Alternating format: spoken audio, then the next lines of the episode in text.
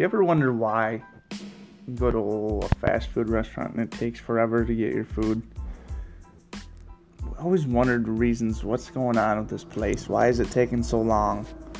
Stand in line for 10 minutes. You don't get your food. The orders are wrong. Gosh, what's happened to this world? Need to figure this out.